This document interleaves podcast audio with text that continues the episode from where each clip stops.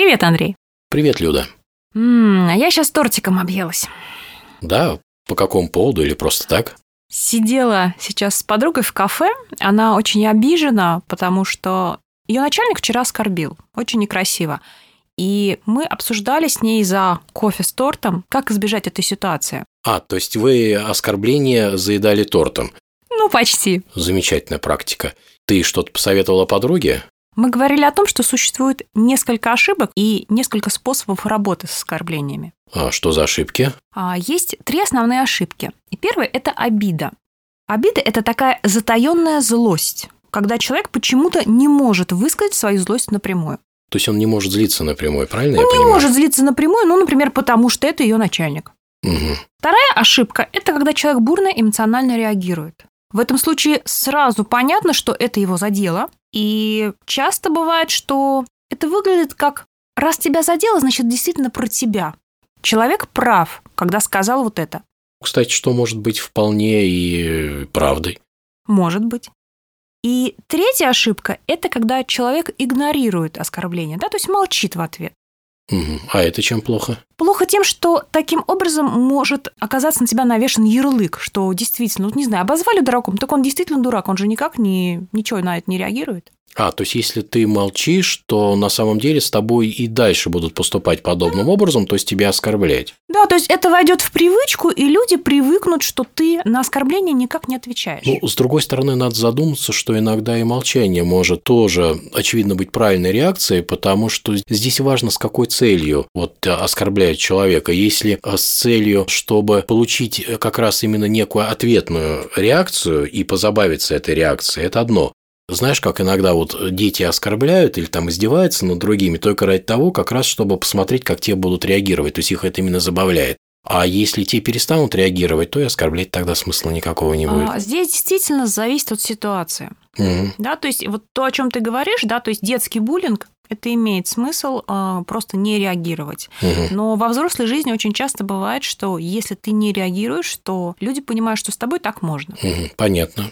Я бы еще добавил, что многие люди начинают оскорблять в ответ. И мне кажется, это тоже достаточно неправильно, потому что, как известно, агрессия может породить лишь только ответную агрессию. И не будем забывать, что доброе слово может и злого сделать добрым, а злое слово может и доброго сделать злым. Соглашусь. И все-таки с любым оскорблением, как я думаю, необходимо работать. Ну, ты как себе это представляешь, что именно надо делать? Я знаю как минимум три способа, которые помогают справиться в данной ситуации. Ну, Что за способы? И первый способ – это психологическое айкидо, которое было придумано Михаилом Литваком. Айкидо – это когда вы, собственно, обращаете энергию противника в свою же пользу, да, то есть и на его энергии ему отвечаете. А, Годится это как в настоящем айкидо, так и в психологическом.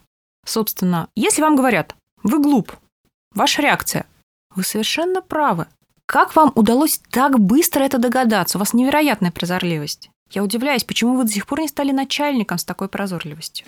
Мгм. Понятно. Следующий способ – это когда человек вместо того, чтобы критиковать вашу деятельность, он вместо этого переходит на личность. То есть он критикует личность вместо того, чтобы критиковать доводы, которые, собственно, высказывает данная личность. И часто это говорит именно о том, что у него не осталось аргументов против того, что вы высказываете, и он просто переходит на личность. О чем вы можете ему заявить? У тебя нет доводов, чтобы опровергнуть мои, поэтому ты переходишь на личность.